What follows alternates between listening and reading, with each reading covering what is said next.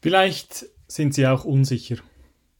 Vielleicht wissen Sie es auch nicht so genau.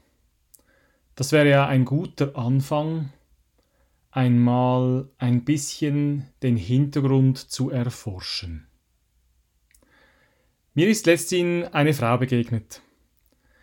Sie hat mich ganz offen gefragt, wo ist denn eigentlich Gott in den blutigen Kriegen, in dieser schrecklichen Zeit, in der wir einfach nur zuschauen können, was auf der Welt alles passiert und völlig machtlos sind. Wo ist denn eigentlich Gott? Hat sie das als ernste Frage gemeint oder als Provokation? Egal. Mich hat diese Frage sehr beschäftigt. Ich kenne Menschen, die Gott auf der einen oder der anderen Seite eines Konfliktes sehen. Die sagen, dass Gott eben für uns ist. Auf Gürtelschnallen der deutschen Soldaten im Ersten Weltkrieg, da war Gott mit uns eingraviert. Und ähnliches gibt es sicher auch heute. Menschen, die in den Krieg ziehen, im vollen Bewusstsein, dass sie Gott mit sich haben. Dass Gott mit ihnen ist, auch wenn sie töten, wenn sie Waffen in die Hand nehmen. Der Gedanke an einen Gott mit uns im Krieg schockiert mich.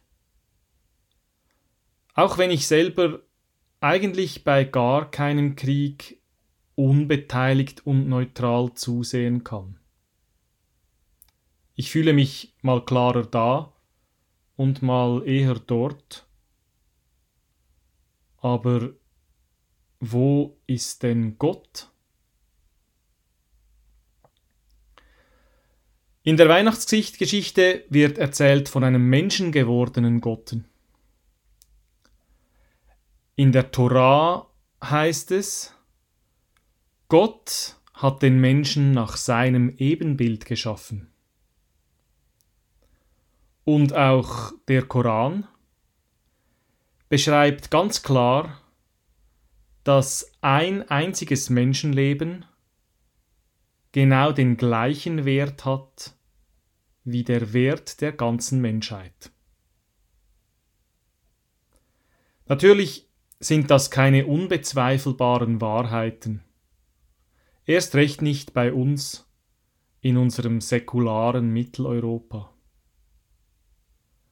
Aber vielleicht geben die Bibel, die Torah, der Koran, diese uralten Texte Hinweise darauf, wo Gott zu finden wäre, wenn wir ihn denn im Krieg suchen würden. Im Krieg neigen alle Menschen dazu, die beteiligt sind, den anderen die Menschlichkeit abzusprechen.